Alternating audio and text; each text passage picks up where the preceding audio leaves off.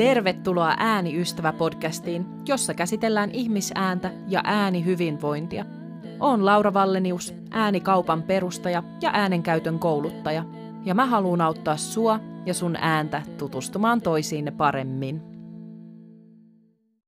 Moi ja tervetuloa tämänkertaisen Ääniystävä-podcastin pariin. Hei, tänään mulla on vieraana Tuula Tenni, jonka kanssa puhutaan siitä, että mitä laulutaidottomuus on, voiko kaikki ihmiset oppia laulamista ja mitä niin semmoisia lukkoja tutkitusti voi olla sen laulun oppimisen tiellä. Tämmöisistä teemoista tänään. Ja hei, jos haluat saada vinkkejä oman äänen hyvinvointiin, niin ota toki seurantaan äänikaupan Instagram-tili. Siellä tulee säännöllisesti äänen huoltoon liittyviä vinkkejä. Mutta kiva, kun oot tänään mukana. Eiköhän päästetä päivän vieras ääneen. Tuula Tenni, tervetuloa Ääniystävä podcastiin. Kiitos oikein paljon. Ihana, kun oot tänään vieraana. Sä oot siis laulun opettaja, ja oliko näin, että sulla on myös musiikin opettaja tausta? Joo, kyllä. Mä oon mukalta valmistunut, että sieltä. Mä oon itse asiassa ihan alun perin kasvatustieteen puolelta yliopistolta, että mä oon 90-luvulla opiskellut siis varhaiskasvatusta ja mä alun perin taideaineisiin erikoistunut lastentarhan opettaja. Oh. Sitten mä oon tehnyt varhaisia musiikkikasvatuksen pätevyyden, eli mä oon muskariope. Ja, ja näitä kahta mä itse asiassa tein silloin, silloin tota, muutama vuosi takaperin 2000-luvun alkupuolella, niin sitten ikään kuin mä olin ihan päätoiminen muskariope usein, useita vuosia – ja myös päiväkodissa töissä. Joo, ja sitten mua kannustettiin, että haet nyt sinne akatemialle, että sä oot just tommonen mukalainen. Ja mä olin, että no minä nyt sinne pääsen, mä oon vaan tämmöinen lastentarhan ope. Ja tota, joo, sieltä sitten. Ja sen jälkeen mä oon opiskellut kaikenlaista, että mä oon vähän tämmöinen ikiopiskelija. Ja nyt sä sitten toimit myös toiminnan johtajana semmoisessa musiikkikoulussa kuin Lauluavain. Siinä on vähän tämmöinen sanaleikki samassa, että kun sen on perustanut alun perin Ava Numminen, niin se on laulu Ava in. ja sitten se voi ajatella myös, että se on laulua vain. Aika upeita. Mutta kerro hei, mitä te teette lauluavaimessa? Lauluavain on, on tota, alun perin tosiaan, kuten äsken sanoin tämän Avanummisen nimen, niin se on niin kuin hänen lapsensa. Eli tausta on sellainen, että Ava on alun perin ollut Sibiksestä valmistunut laulun opettaja. Ja, ja tota, sitten hän opetti Eeran musiikkikoulussa, mihin ei ollut siis pääsykokeita, että sinne pääsi kuka vaan. Tämä ollut 90-luvulla. Ja hänelle tuli kaksi tällaista lauluoppilasta, jotka ei siis näin niin kuin traditionaalisesti ajatellen, ajatellen eivät osanneet laulaa. Et ei ollut ehkä sitten semmoista harjaantuneisuutta tai nuottikorvaa, niin kuin näin arkikielellä voisi kuvailla.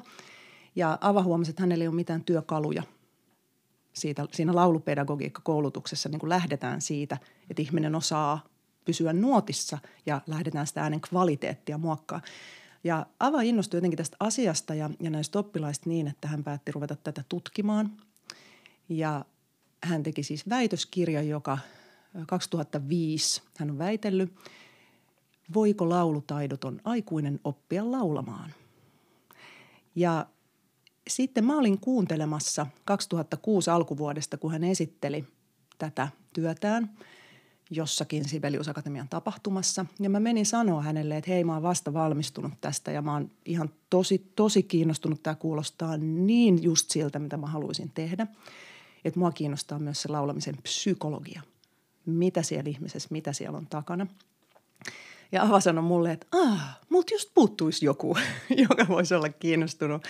Ja, ja tota, me mentiin kahville, jotka oli aika pitkät kahvit sitten ja, ja tota, meillä oli seuraavassa tammikuussa sitten käynnisty ensimmäinen lauluavainkurssi ja me yhdessä se niin kuin rakennettiin, että mitä se voisi olla ja mä vedin sen ja, ja tota, yhdessä sitten arvioitiin ja suunniteltiin eteenpäin ja, ja tota, siellä oli heti ekalla kurssilla yli 30 osallistujaa, että niin tilausta oli kyllä ihan selvästi jo silloin ja – ja tota, siitä on tavallaan niin kuin lähtenyt laulua vain, että lyhyenä vastauksena siihen, että mitä siellä tehdään, niin tästä se on niin kuin poikinut ja siitä se on vaan laajentunut niin kuin tosi moniin suuntiin. Et on ehkä vaikea sanoa, mit, mitä tehdään niin kuin yhdellä lauseella, mutta tämä on se lauluavaimen historia.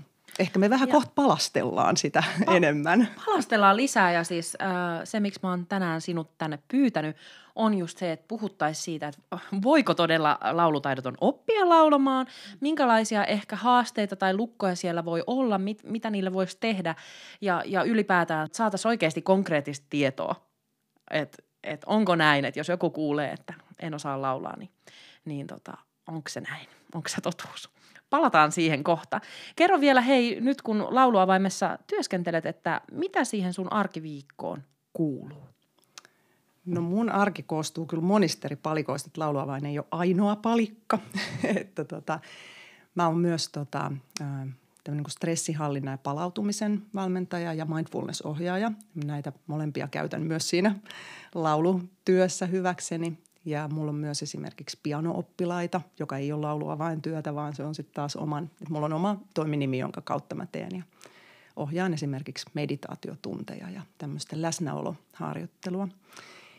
Öm, mutta mun työviikko niin kuin laulamisen osalta, niin äm, mulla on aika paljon yksityistunnille tulijoita, eli käytännössä tämmöistä face-to-face kahden hengen tapaamisia ja kohtaamisia. Osa ihmisistä on käynyt pitkään, siis useita vuosia, ja osa, osa tulee ihan niin kuin täysin uusina. Et mulla on melkein viikoittain tulee joku kokonaan uusi ihminen ja joillain viikolla useampi. Ja ne syyt, miksi ihmiset tulee, on niin kuin todella erilaisia. Et, että tota, ikinä ei oikeastaan voi tietää, ei voi suunnitella etukäteen. Eli mun, mun arki on sellaista niin kuin paljon niin kuin kuuntelemista ja läsnäolemista ja äm, ikään kuin improvisointia siinä hetkessä. Ja sitten mulla on näiden yksityisoppilaiden lisäksi mulla on säilynyt vuodesta toiseen kolme lauluryhmää, jotka on siis niin ihania, vaikka mulla olisi mikä lukujärjestys elämässä, niin näille löytyy aina tilaa. Mulla on tämmöinen päivä, päiväaikaan kokoontuva, eli ei enää työelämässä olevan ihmisten, niin mulla on tämmöinen lauluryhmä kymmenisen henkeä. Kauniita vanhoja melodioita lauletaan ja, ja nautitaan ihan vaan siitä niin kuin laulamisen onnesta. Sitten mulla on tämmöinen neljän hengen laulutekniikkaryhmä, äm, joka on siis vuosien ajan jo kokoontunut ja meitä on siis viisi ihmistä siellä viikoittain puimassa elämän erilaisia käänteitä, yllätyksiä ja, ja murheita ja iloja ja onnenhetkiä ja sitten me lisäksi lauletaan. Eli mä oon ikään kuin tittelilläni siellä laulunopettajana ja he on oppilaita, mutta että siinä kun vuosien ajan kokoonnutaan yhdessä, niin se on kyllä paljon kaikkea muutakin kuin jotain lauluteknistä ö, opetusta. Ja sitten mulla on tällainen ö, naiskuoro Esperanza. Me ollaan toista kymmentä vuotta laulettu jo yhdessä ja he ovat laulutaidottomien naisten kuoro. Ja, ja tota, tässä nyt toki kun ollaan vuosia ja vuosia ja vuosia ne on laulettu, niin en mä nyt sanoisi, että mulla on yhtään laulutaidoton tiimistä siellä laulamassa. Mutta se ydin on siinä, että mihinkään mun ryhmään tai lauluavaimen ryhmään ei ole mitään pääsykriteereitä. Ihan aidosti jokainen saa tulla kuka haluaa.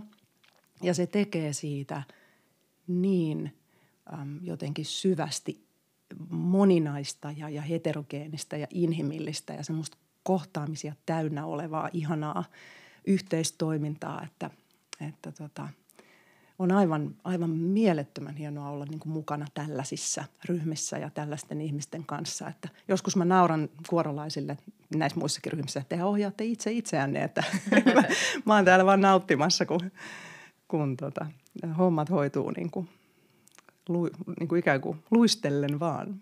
Hmm. Wow. Kuulostaa ihanalta arjelta ja tosi monipuoliselta arjelta, mitä kaikkea kerkiät niin kuin normaali viikkona tehdä. Hei, ääniystävä podcastissa ollaan, niin minkälainen ystävä ääni sulle itselle on tai pidätkö sä sitä työkaverina tai miten sä suhtaudut sun omaan ääneen tai miten sä juttelet sen kanssa? Tämä on kyllä mielenkiintoinen kysymys. tota, äänihän on niin kuin minä, osa minua sillä tavalla, että en mä osaa oikein ajatella sitä niin kuin irrallisena, yksittäisenä jonain arvioitavana asiana, koska sehän, se on vaan niin kuin lopulta se tuotos tavallaan, mikä siitä minusta kokonaisuutena ikään kuin tulee, mutta että mitenhän tuohon nyt vastaisin. Ähm, mä oon kauhean kiitollinen, onnellinen niin kuin monella tapaa siitä, että, että mulla tämmöinen kokonaisvaltainen asia, tällainen osa mun, mun tota elämässä on kuin ääni ja että se on toimiva ja, ja kaikin puolin ilmaisuvoimainen ja, ja aina niin kuin jotenkin mukana ja, ja reagoimassa niin kuin kaikkeen. kaikkeen. Että se tosiaan ei ole mikään, niin kuin, että mulla olisi ääni ja sitten on minä. Ja tota, mä oon aina jotenkin semmoinen niin utelias ja ilahtunut omasta äänestäni. Ja ehkä nämä voisi olla semmoiset hyvät, hyvät sanat, että, että sehän on niin kuin nimenomaan ystävä, joka kulkee niin kuin tässä mukana koko ajan. En, en oikein osaa sitä irrottaa itsestäni nyt kysymyksen mm. asettelussa näin, mutta näin, näin jotenkin koen. Niin ja elämäntilanne kuin elämäntilanne, niin ääni on tavallaan aina siellä jollain tavalla usein läsnä. Ehkä joskus ollaan hiljaakin, mutta, mutta aika usein se on hyvin keskeinen osa meidän olemista. Ää, muistatko sit historiasta semmoisia niinku vaiheita, että aina ei ole näin ollut, tai vai onko sun niinku tie ollut tasainen äänen kanssa? Mun tielle niin kuin ihan joka ikisen ihmisen tielle aivan takuulla on niin kuin mahtunut kaikenlaista niin kuin äänen ja, ja olemisen ja elämän niin kuin suhteen, että juuri nimenomaan se, että mitä kaikkea elämässä on sattunut ja tapahtunut, niin on tietenkin vaikuttanut myös ääneen – Um, mä muistan ehkä sellaisen, kun mä oon ensimmäisen kerran niin havahtunut um, omaan ääneeni siinä, että se ei jollain tavalla vastannut niin kuin odotuksia ulkopuolelle. Itselleni kyllä, mutta että oli tämmöinen, mä lauloin tällaisessa kuorossa, missä tota, oli, mä olin, olin siis alle 20, mutta niin kuin tämmöinen nuori aikuinen. Ja ö, lauloin kuorossa, missä oli ö, sitten tämmöisiä soolo osuuksia. Ja sitten siinä oli yksi tämmöinen osuus, mikä oli hyvin tämmöinen niin teatraalinen tai tämmöinen niin hyvin tunnetta täynnä ja siinä niin kuin sitten tämä solisti niin kuin juoksenteli ympäri sitä tilaa laulamassa, että ei seissyt siellä kuorossa. Kuoro oli stagella ja sitten se solisti juoksi ympäri siellä hädissään laulamassa ikään kuin etsimässä kotiin. Ja, ja kuorojohtaja sitten ehdotti, että, että Tuula voisit ottaa tämän solo-osuuden, koska sulla on niin hyvä tuommoinen niin ilmaisu. Ja mä olin että joo, totta kai ja tosi kivaa. Ja sitten siihen aikaanhan 90-luvulla ei ollut ollenkaan tavallista, että asioita niin kuin äänitettiin. Että mäkään en oikeastaan kuullut itseäni sillä tavalla muuta kuin jostain soraselta videokasetilta. Ja tämä oli äänitetty tämä konsertti, tai yksi näistä konserteista meidän kiertueella. Ja mä jälkikäteen sitten sen kuulin. Ja mä olin ihan hämmästynyt, että sehän on ihan niin kuin alavireistä toi mun laulaminen, että – mitä ihmettä ja kukaan ei oikein osannut mulle selittää, että niin, että kun sun piti näytellä koko ajan, että sä niin itket siinä ja sua ei ohjattu tähän mitenkään, niin se on niin kuin lukinnut siellä. Kyllähän mä nyt sen ymmärrän, mutta en mä silloin nuorena ihmisenä ymmärtänyt yhtään, että mistä se johtuu. Ja mulle tuli ihan semmoinen, että mä en voi ikinä enää laulaa, että mä en osaa niin kuin ollenkaan. Että mä luulin, että se meni tosi hyvin ja mä sain kehuja siitä. Ja sitten mä itse kuulen, että eihän se niin kuin. Ja sitten mä menin sille kuorojohtajalle sitten sanoa, että en mä voi enää laulaa tätä sooloa, että en mä osaa.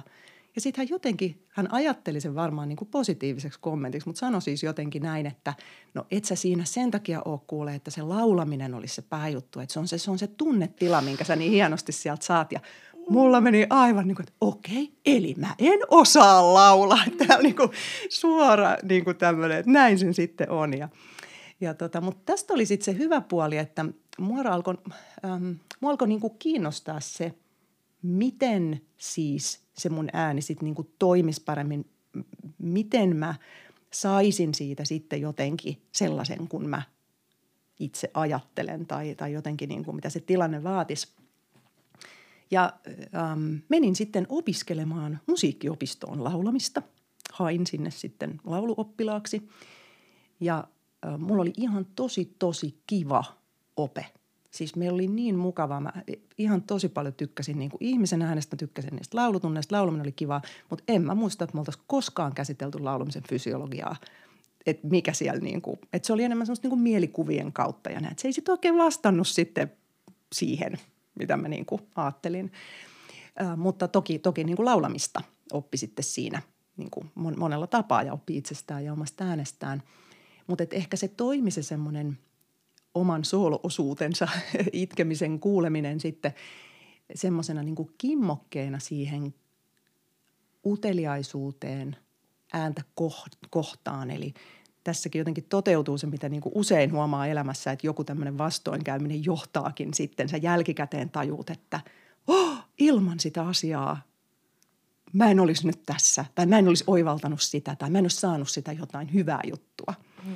Eli niin kuin kaikin puolin se oli sitten lopulta ihan, ihan positiivinen. Mutta mä ajattelin vuosikaudet, että mä en oikeasti osaa laulaa. Mulla oli sellainen impostor syndrome, tämmöinen huijarisyndrooma, että lauloin edelleen kuorossa ja oli lauluyhtye, missä lauloin ja sitten tosiaan ne ähm, opinnot, missä tietysti oli paljon musiikkia ja muuta. Aina mä vaan ajattelin, että kun nämä muut osaa oikeasti laulaa ja sitten mä en oikein osaa.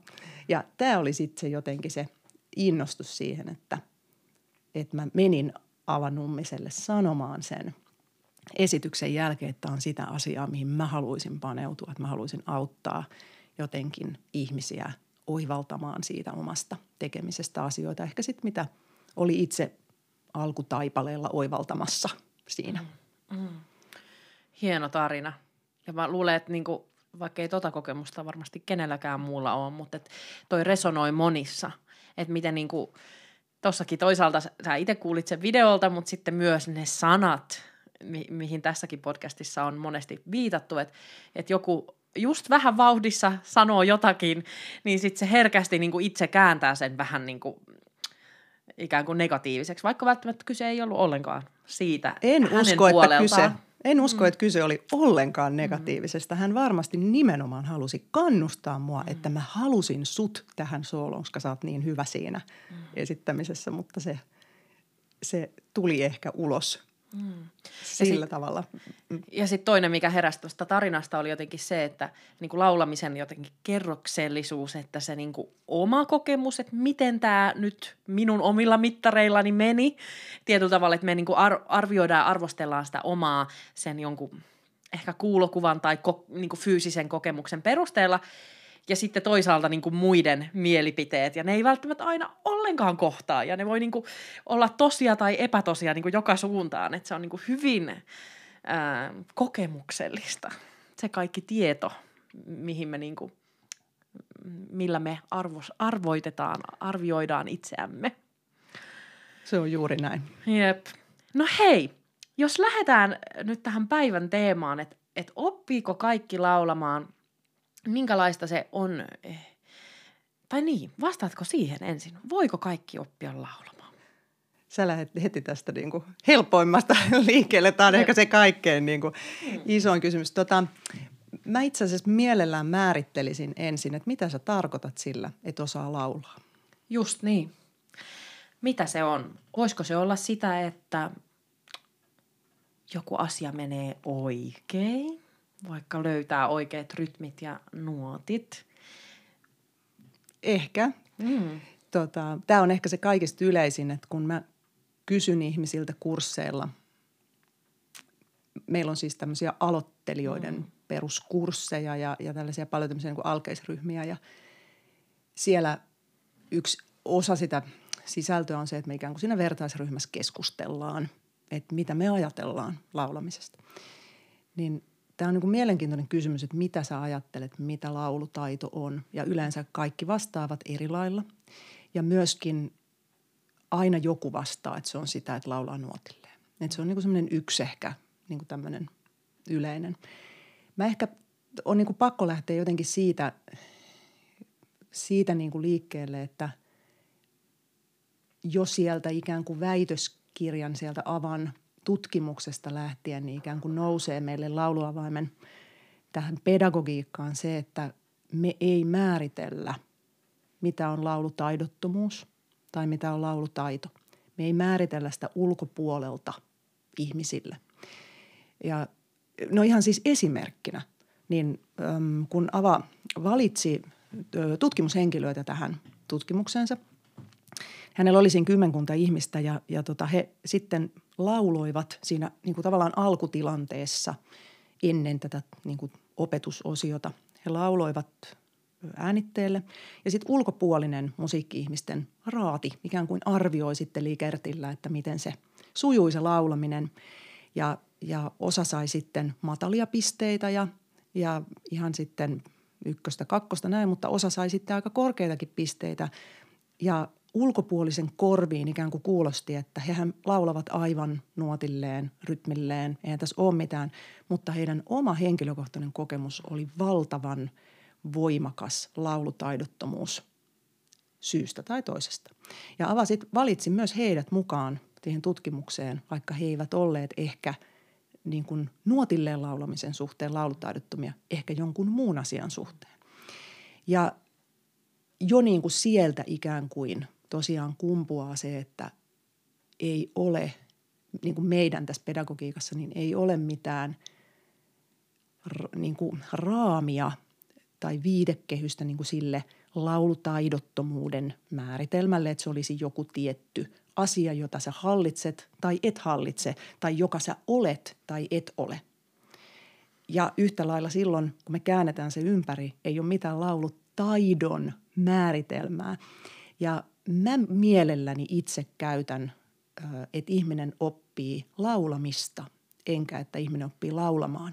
Mä usein puhun siitä, että sä voit oppia äänenkäytön tekniikkaa ja laulamisen tekniikkaa. Sä voit oppia laulamisesta paljon, omasta äänestäsi paljon. Opit siitä, miten sinussa ääni toimii. Vältän sanomasta, että sinä opit laulamaan.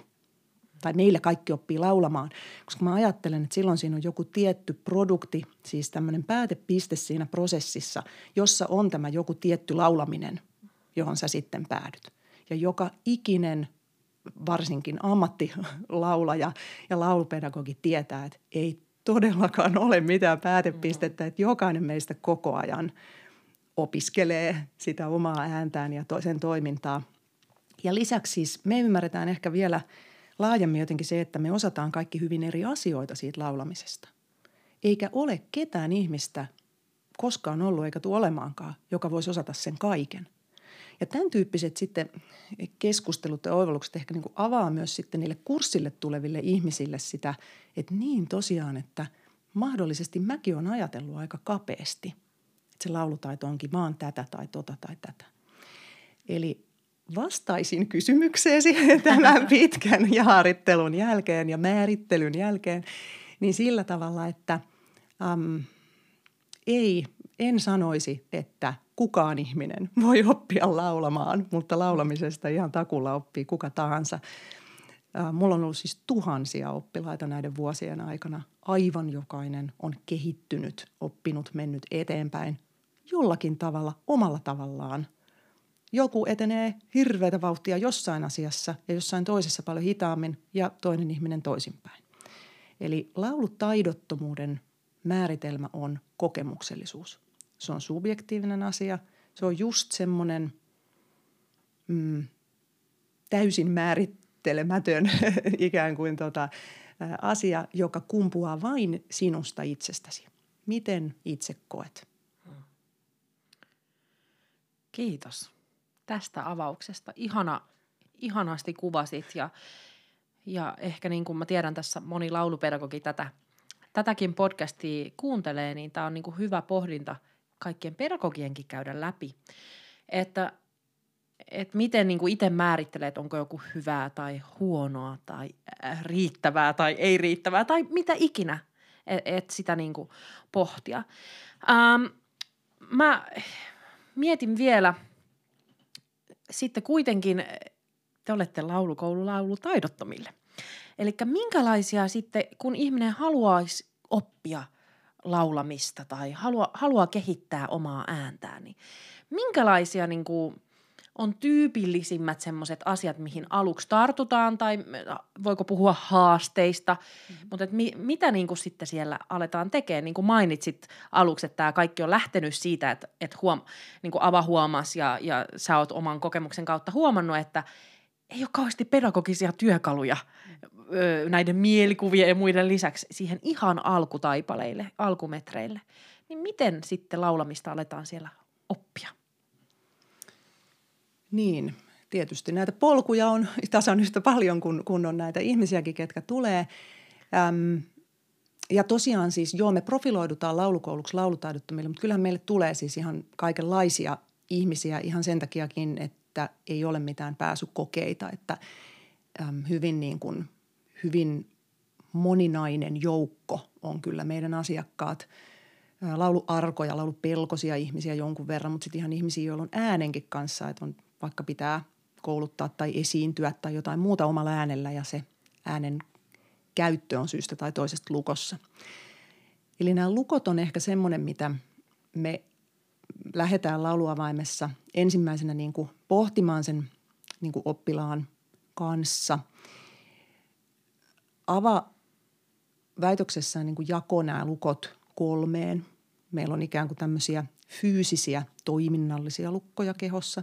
Sitten meillä on tämmöisiä hahmottamislukkoja, että ei niin kuin hahmota esimerkiksi oikein niin kuin vaikka melodian suuntaa tai ei oikein niin kuin kuule itse, että laulaako sen äänen nyt, mitä niin kuin haetaan. Eli ehkä siellä niin kuin kuulo järjestelmä ehkä niin harjaantunut, jos ei ole koskaan vaikka laulanut, tuottanut ääntä, että miten mä nyt sitten sitä havainnoisin. Öm, ja sitten on tämmöisiä niin uskomus- ja tunne pohjaisia lukkoja. Ja nämä kyllä on niin kuin ihan jokapäiväisessä arjessa sieltä niin kuin tunneilla ryhmissä kyllä niin kuin nähtävissä, että ne on niin kuin yksi työväline, jolla pedagogi voi niin kuin lähteä liikkeelle. Mun oma kokemus on se, että valtaosalla ihmisistä, vaikka tulisivat ikään kuin peruslauluoppilaina, niin on näitä äm, kokonais valtaiseen niin kuin ikään kuin siihen olemiseen jollain lailla liittyvää lukkoisuutta. Se voi olla jotain esimerkiksi mm, täydellisyyden tavoittelun haastetta tai hyvin tarkan yrittämisen haastetta, että, että ikään kuin ääni ei tule niin helposti kuin se voisi tulla, koska me koko ajan niin tiukasti arvioidaan, pidetään kiinni. Mä en päästä tätä ulos ennen kuin tämä on just niin kuin mä haluan – Eli nämä niin kuin, tämä on ehkä aika tavallinen niin kuin haaste. Um, sitten voi olla ihan tämmöisiä uskomuksia, en ole musikaalinen, en osaa laulaa. Meidän suvussa ei ole koskaan laulettu. Mulle on sanottu, että mä en osaa. Tämän tyyppisiä. Eri ihmisiin ne aiheuttaa eri tavalla lukkosuutta. Yleensä joku lukko on jo avattu, kun sä tuut laulutunnille että sä kuitenkin olet jo avannut sellaisen lukon, että sä koet olevasi ihminen, joka voi sinne mennä. Että sen minä kuvan ja sen minä pystyvyyden ikään kuin se ää, välinen railo siinä ikään kuin on jo vähän kuroutunut, että mä niin kuin voin kuitenkin mennä. Ihan kuitenkin säännöllisesti ihmiset tulee sillä lailla sinne ensimmäiselle tunnille, että ne sanoo, että seisoin tuossa ovella ja mietin, että en tuu sittenkään. Että kyllä ne on tosi isoja, paljon jännitystä aiheuttavia. Öm, ne tietysti mitä ne tuottaa, niin kaikenlainen stressi kehossa lukitsee ääntä fyysisesti. Eli kun me emme ole niin kuin, että meillä olisi ääni erikseen ja stressikokemus erikseen ja keho erikseen ja näin, vaan, vaan me ollaan tosiaan se yksi kokonaisuus, niin sieltä voi olla vaikea niin kuin irrottaakaan, että, että mikä nyt on just se yksi asia.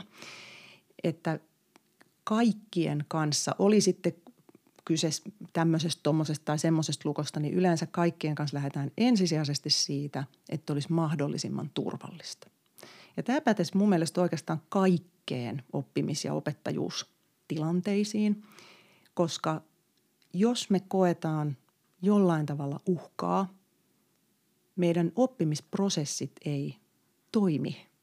Me ei pystytä omaksumaan, lajittelemaan ja säilömään uutta tietoa, jos me pelätään.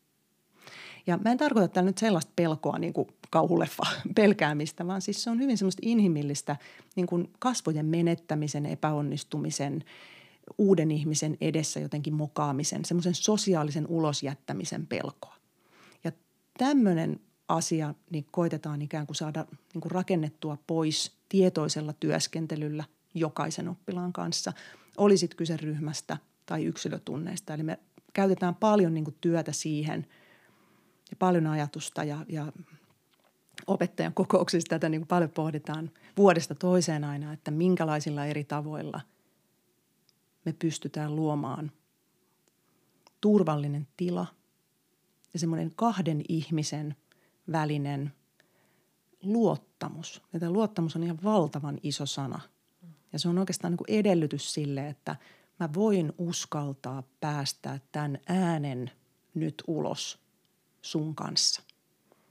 Että se, siihen se rakentuu, se kaikki oppiminen. Ja usein sitten, kun tämmöiseen johonkin tilaan hetkellisestikin päästään, niin useampikin lukko voi siinä aueta.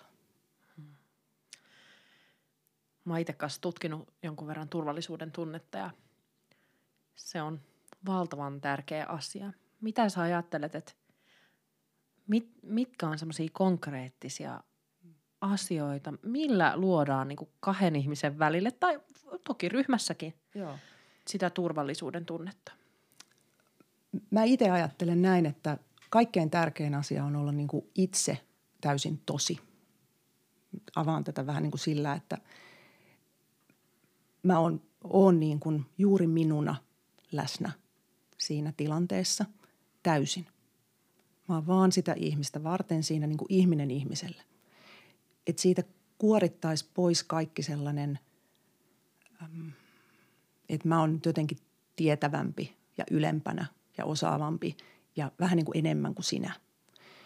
Tai että tulisi sille oppilaalle sellainen olo, että toi on jotenkin nyt niin kuin tosi pinnistelee nyt näytelläkseen nyt jotenkin, että se on niin kuin kiinnostunut mun asiasta tai jaksaa jotenkin tässä tai, tai jotain muuta. Että mun mielestä semmoinen – ihmisenä läsnäolo on ihan ykkösasia.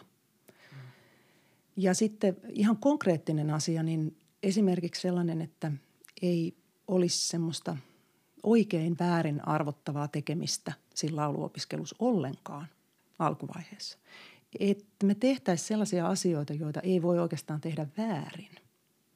Sille ihmiselle tulee sitten ehkä helpommin syntyy semmoinen luottamus, että – mä voin tässä kokeilla.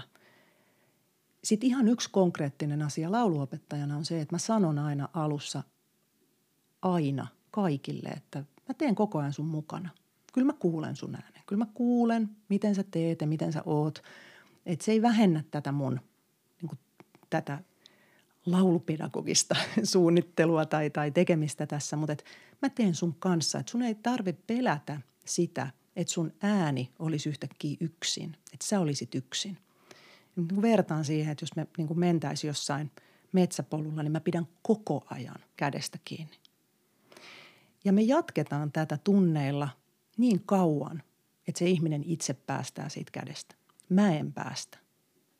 Ja tämmöinen ehkä ihan konkreettinen. Ja tämä on wow. semmoinen asia, mitä ei niin kuin laulu pedagogiikka-opinnoissa ainakaan nyt ikinä on niin kuin sivuttu. Että yleensä se on nimenomaan niin päin, että oppilas laulaa yksin. Jos sulla on ääni pelkoa, ääniarkuutta tai sulla on tämmöisiä niin tunnelukkoja, jotka heijastuu sinne kehoon nimenomaan siitä, että on sanottu, että sun ääni on huono. Niin mun on niin vaikea kuvitella, että se sitten tosta noin vaan rakentuisi, että no nyt mä tässä yksin esiinnyn tuolle lauluopelle, että se kestää niin tosi kauan – ja, ja tota, tämä on ehkä semmoinen konkreettisin niin kuin, teko. Joo. Wow. Sä saat upeasti kuvata tuolta. Mulla teki itsellä niin myös ajatukset vaelsi niin kuin tavallaan siihen, että miten lapset oppii niin kuin taitoja. Että siellä on semmoinen niin kuin tietty niin kuin intuitiivinen kyky ja drive kokeilla ja leikkiä ja, ja vähän niin kuin virheiden kautta. Ja virheillä mä en tarkoita, että ai kauhea, vaan, vaan ihan vaan silleen, oho, hups, että tämmöistä sattuu. Ja sitten niin kuin, on se sitten kävelemään oppiminen tai joku palikkatornin rakentaminen, piirtämään oppiminen, en mä tiedä, mitä vaan. Niin sehän tulee sen kautta, että vaan niin kuin tehdään, tehdään, tehdään. Ja sitten hiljalleen niin kuin laps, lapsella alkaa tarkentua se niin kuin motoriikka tai mikä ikinä kyky se on siellä taustalla. Ja mä jotenkin mietin, että tässä on jotain samaa, mitä sä äsken kuvasit. Joo, ja siinä mielessä lapsen oppiminen on ihan niin kuin hyvä vertaus, että lapsi oppii ja ihminen, lapset ja ihmiset oppivat siis peilaamisen kautta tosi paljon, että me katsotaan, miten muut on. Ja lapset erityisesti, että miten muut suhtautuu siihen, mitä me tehdään. Ja katsoko se äiti mua nyt niin kuin hyväksyvästi vai katsoko se moittivasti, kun mä nyt tein tämän jonkun, mitä ikinä, että silloin niin kuin – se, että me opetellaan koko ajan sitä, että miten tässä maailmassa ollaan, mikä on sallittua, mikä on ok, onko mä hyvä, onko mä hyvä, kun mä teen näin, onko mä nyt huono. Ja, ja tosiaan tämä niin kuin, se niin kuin äänen irti päästäminen ja se, se niin kuin luottaminen rakentuu musta myös sille, että mä oon siinä niin kuin opettajana tai toisena ihmisenä niin kuin peilinä – konkreettisena peilinä, että mä myös laulan, mä myös teen niitä asioita. Mä myös ihan mitä ikinä harjoitusta me tehdään, niin mä teen koko ajan kaikkea mukana. Eli mä oon ihan semmoinen niin käytännön peili. Mutta sitten myös mä oon semmoinen niin kuin se, se hyväksyntäpeili. Eli sitten siinä on, mä luotan siihen, että se oppilas tulee kehittymään, se tulee oppimaan, se tulee helpottumaan se laulaminen sillä, koska hän ei itse vielä usko. Eli me opetellaan yhdessä niin kuin luottamusta siihen oppimisprosessiin.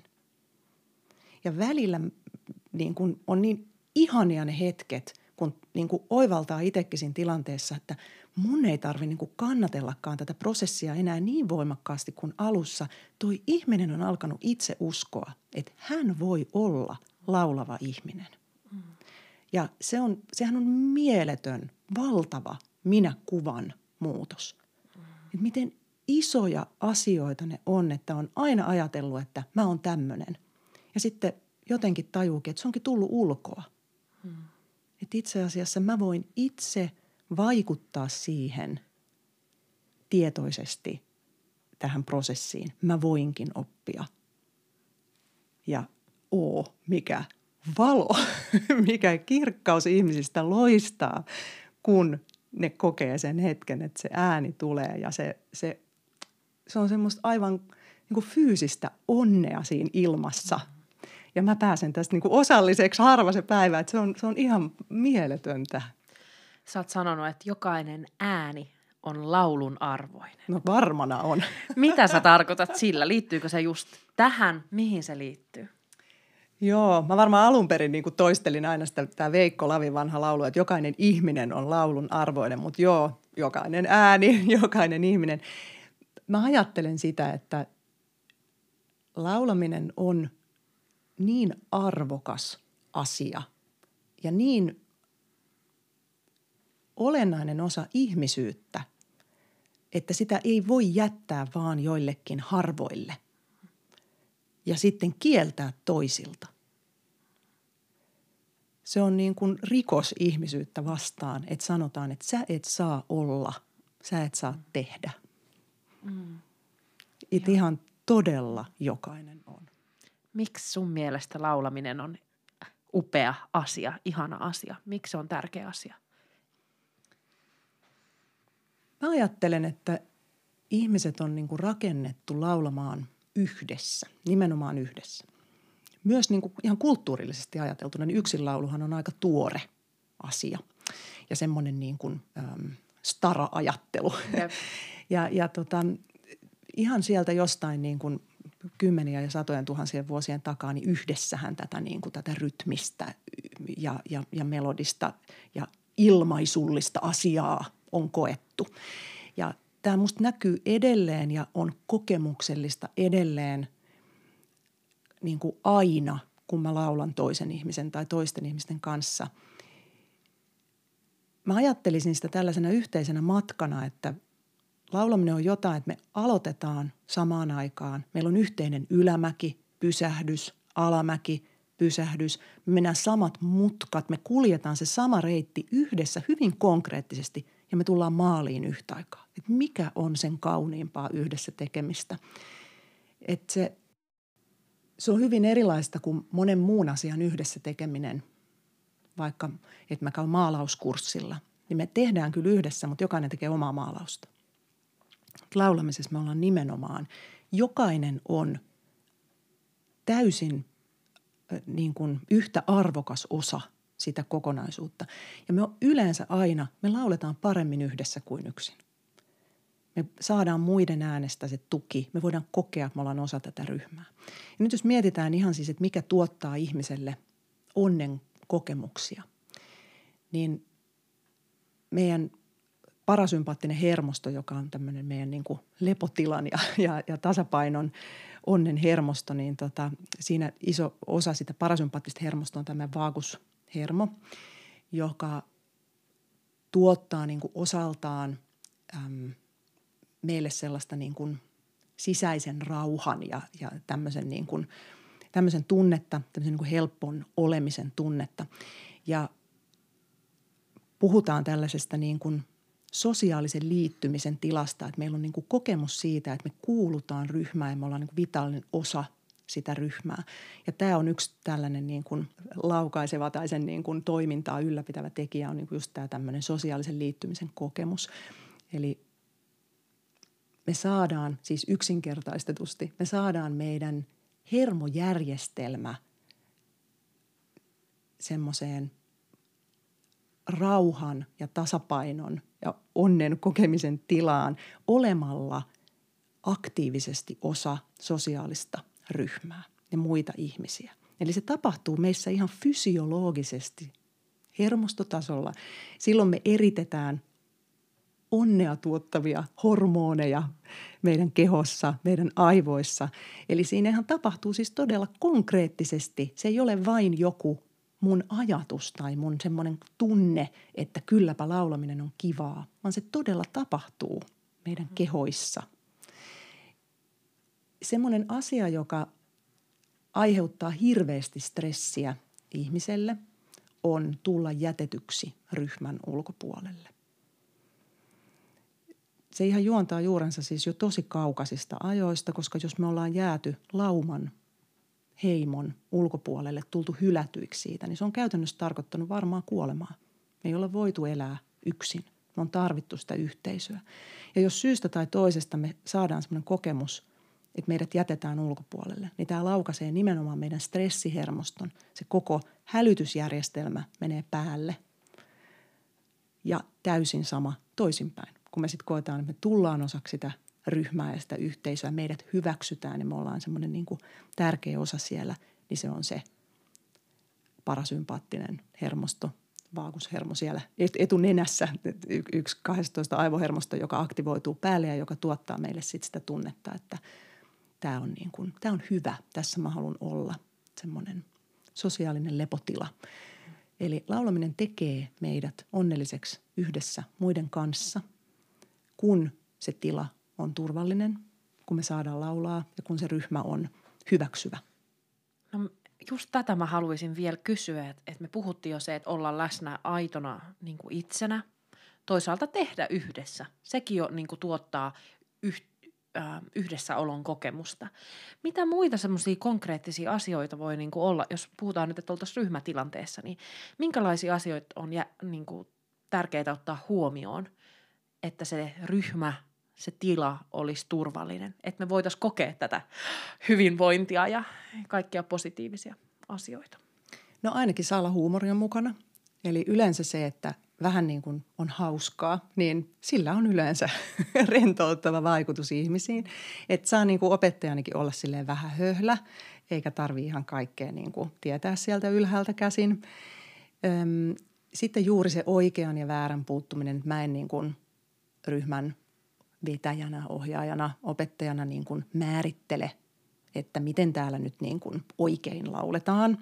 Ja mä paljon korostan sitä, että ei tätä harjoitusta voi tehdä jotenkin väärin tai oikein, että voi vaan tehdä. Kokeilkaapa.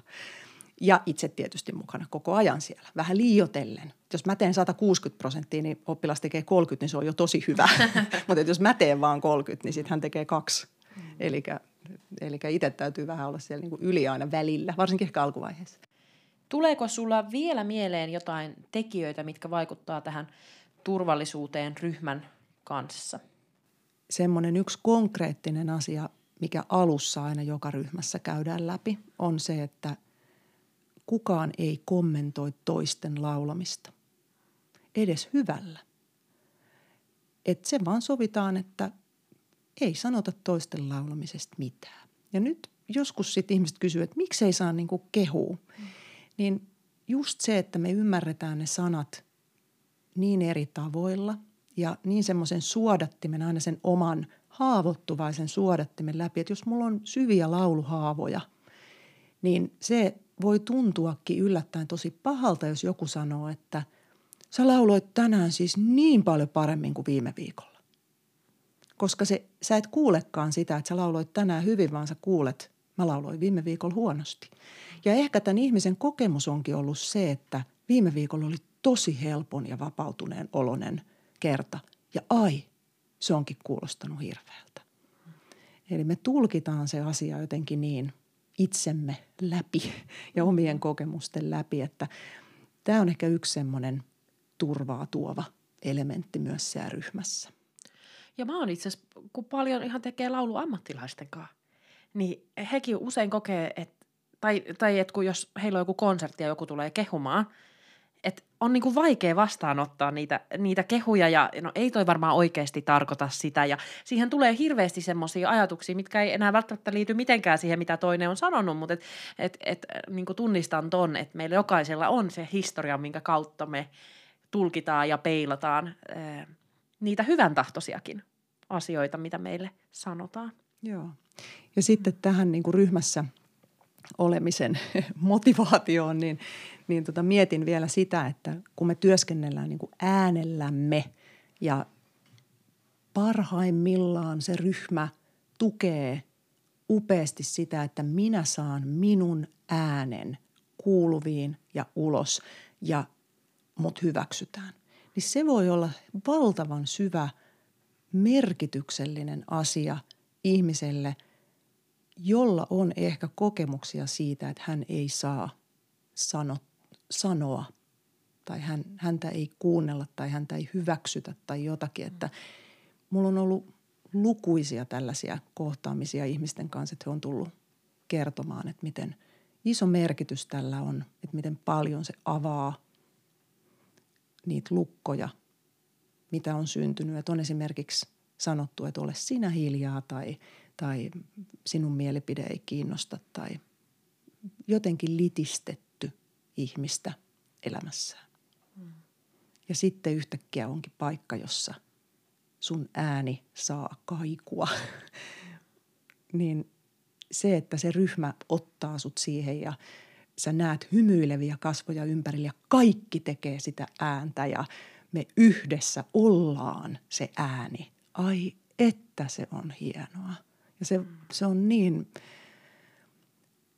keventävää. Mä ajattelen usein, että mun työ on palauttavaa, kun monet kokee, että työ on kuormittavaa ja palaudun vapaa-ajalla. Niin mä ajattelen usein, että tämä oli mun päivän ihanin palautumisen hetki, kun mä lauloin näiden ihmisten kanssa aivan niin kuin täydellä sielulla. Hmm. Mitä sä niin ajattelet? Ennen vanhaahan on niin kuin laulettu paljon ja laulu, siis just yhteislaulu on ollut keskeinen osa tämmöisiä erilaisia yhteen tulemisen hetkiä. Ää, mitä sä niin kuin ajattelet, onko meidän kulttuuri muutoksessa tai on, onko niin kuin tässä kulttuurissa jotain erilaista kuin jos verrataan johonkin, mitä vaikka sun elämän aikana on ollut niin, kulttuurisesti? Niin. Mun kokemus rajoittuu tietysti vaan tähän niin kuin keski-ikäisen pääkaupunkiseutulaisen naisen näkökulmaan, että, että en osaa tietysti niin kuin kauhean laajasti tätä nyt arvioida, mutta että joo, onhan kyllä vähemmän on tilaisuuksia ylipäänsä päästä laulamaan yhdessä muiden kanssa, jos nyt verrataan johonkin sadan vuoden takaiseen ehkä johonkin maaseutuyhteisöön, missä sitten on vaikka käyty joka viikko kirkossa laulamassa tai on ollut mitkä vaan kinkerit, missä on sitten laulettu ja muuta. Mutta se varmasti vaihtelee kyllä huomattavasti niin kuin paikasta ja alueesta ja ihmisestä toiseen. että onko omassa elämässä ollut. Ja sitten taas toisaalta ihan tänä päivänäkin niin on vaikka perheitä, sukuja, joissa aina lauletaan, kun kohdataan ja tavataan. Että se varmaan vähän vaihtelee. Mutta tosiaan joo, kyllä mulla usein oppilaat kysyy sitä, että missä mä voisin päästä laulamaan. Niin kyllä se niin kuin joulun aika, mm, erilaiset perhejuhlat ja sitten järjestetyt yhteislaulutilaisuudet, että Sulasolin soutustadionit oli suosittuja ja tämmöistä, että se ei niitä niin kuin tosta noin niin kuin joka paikassa vaan ole. Mm. Semmoinen laulamiseen liittyvä kulttuurin muutos on musta aivan ihana ja tervetullut, että me tänä päivänä tiedostetaan ja ymmärretään yhä enemmän sitä – että laulutaito ei ole joku synnynnäinen lahja, joka jollain on ja jollain ei ole, vaan se on siis hiihtäminen tai tietokoneen koodaaminen tai laulaminen. Ne on kaikki taitoja, mitä sä voit opetella. Ja se on musta ihan tosi, tosi hienoa, että tällä hetkellä vielä valtaosa mun oppilaista on käynyt koulua siihen aikaan, että on ollut vielä laulukokeita – että on ajateltu, että ihmisen taitoa voidaan niin testata opettamatta mitään ja sitten antaa siitä numero, mikä on aivan jotenkin käsittämätön. Se on vain niin matikan koe eteen ja ei me olla näitä kertotauluja siis opiskeltu vielä, mutta tämä koe nyt vaan pidetään, niin kuin, että osaat sä nämä synnynnäisesti. Et tota, mä aina kysyn, että onko sulle opetettu laulamista koulussa, niin eipä kyllä oikeastaan ole kellekään opetettu. Niin tämä on niin kuin muuttunut.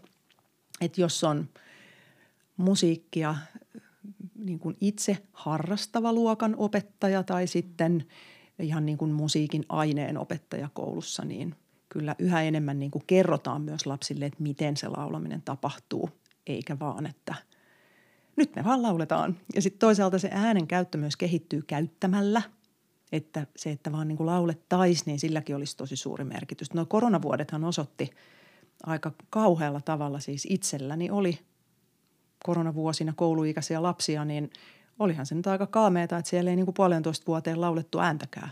Mm. Vielä tuohon niin edelliseen omaan, omaan siis lisään niin kuin sen, että kun mä sanoin, että on niin kuin ihanaa, että lapsille myös niin kuin kerrotaan, että miten se laulaminen tapahtuu, mm. niin en mä sitä tarkoita, että mä kannatan laulukokeita jotenkin erityisesti, että, että lapsille pitäisi nyt kauheasti niin kuin opettaa laulamista ja sitten testata niitä siinä. Ei ainakaan sillä tavalla, miten silloin ennen tehtiin, mm. että seistään mm. muiden, muiden edessä sitten yksin laulamassa. Että mä, mm. mä tietysti on vähän sellaisessa kuplassa, että mä kohtaan jatkuvasti ihmisiä, jotka mm. kärsi, ovat kärsineet tai kärsivät edelleen tästä, että ovat joutuneet yksin laulaa mm. kavereiden edessä ja, ja sitten heitä on arvioitu, mm. koska tosi monella on tämmöinen laulukoe haava, kun he tulee mun luo. Mutta kyllä mä silti uskon, että kuplastani huolimatta se on aika yleistä – edelleen. Mitä olisi niin kuin sun vinkkejä semmoisille henkilöille, ketkä kokee, että, että mä en ehkä osaa laulaa tai, tai on niin kuin, jos ehkä tunnistaakin, että on jotain tämmöistä niin lukkoa oman äänen kanssa, niin mi- mitä sä haluaisit neuvoa tai sanoa tai rohkaista? No, yhden oppilaani sanoin älä emmi, mene vaan.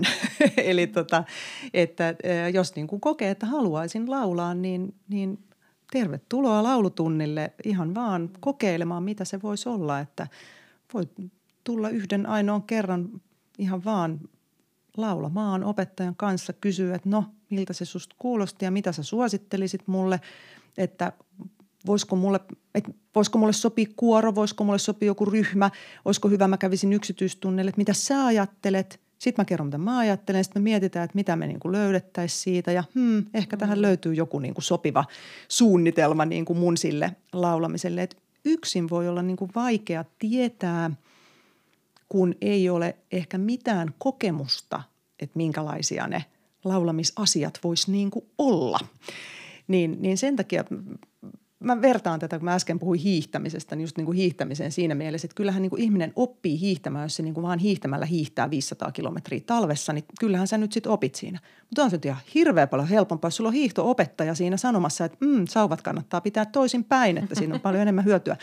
Että siinä mielessä niin kuin suosittelisin lämpimästi ihmiselle, joka asiaa pohtii, että ottaa yhteyttä johonkin laulupedagogiin tai lauluvalmentajaan ja sitten menee sen kanssa juttelemaan ja laulamaan. Ja sitten esimerkiksi, jos kuorolaulu kiinnostaa, niin kannattaa käydä kuuntelemassa erilaisia kuoroja, että siitä saa aika paljon irti, että ai näillä on tällaisia esityksiä, ai näillä on tällaisia ja hmm, mikähän voisi olla semmoinen, että missä musta olisi kiva niin kuin laulaa mukana. Sitten toisaalta, jos tunnistaa itsessään, että on tämmöistä niin kuin laulupelkoa tai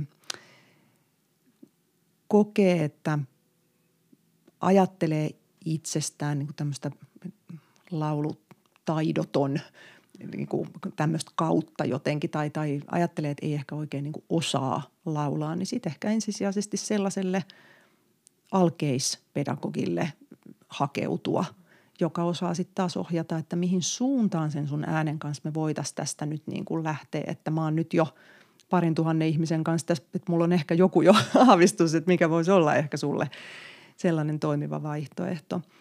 Ja sitten mä tietysti ihmiselle, joka haluaa laulaa, niin kaikesta sydämestäni sanoisin, että laula, laula ihminen.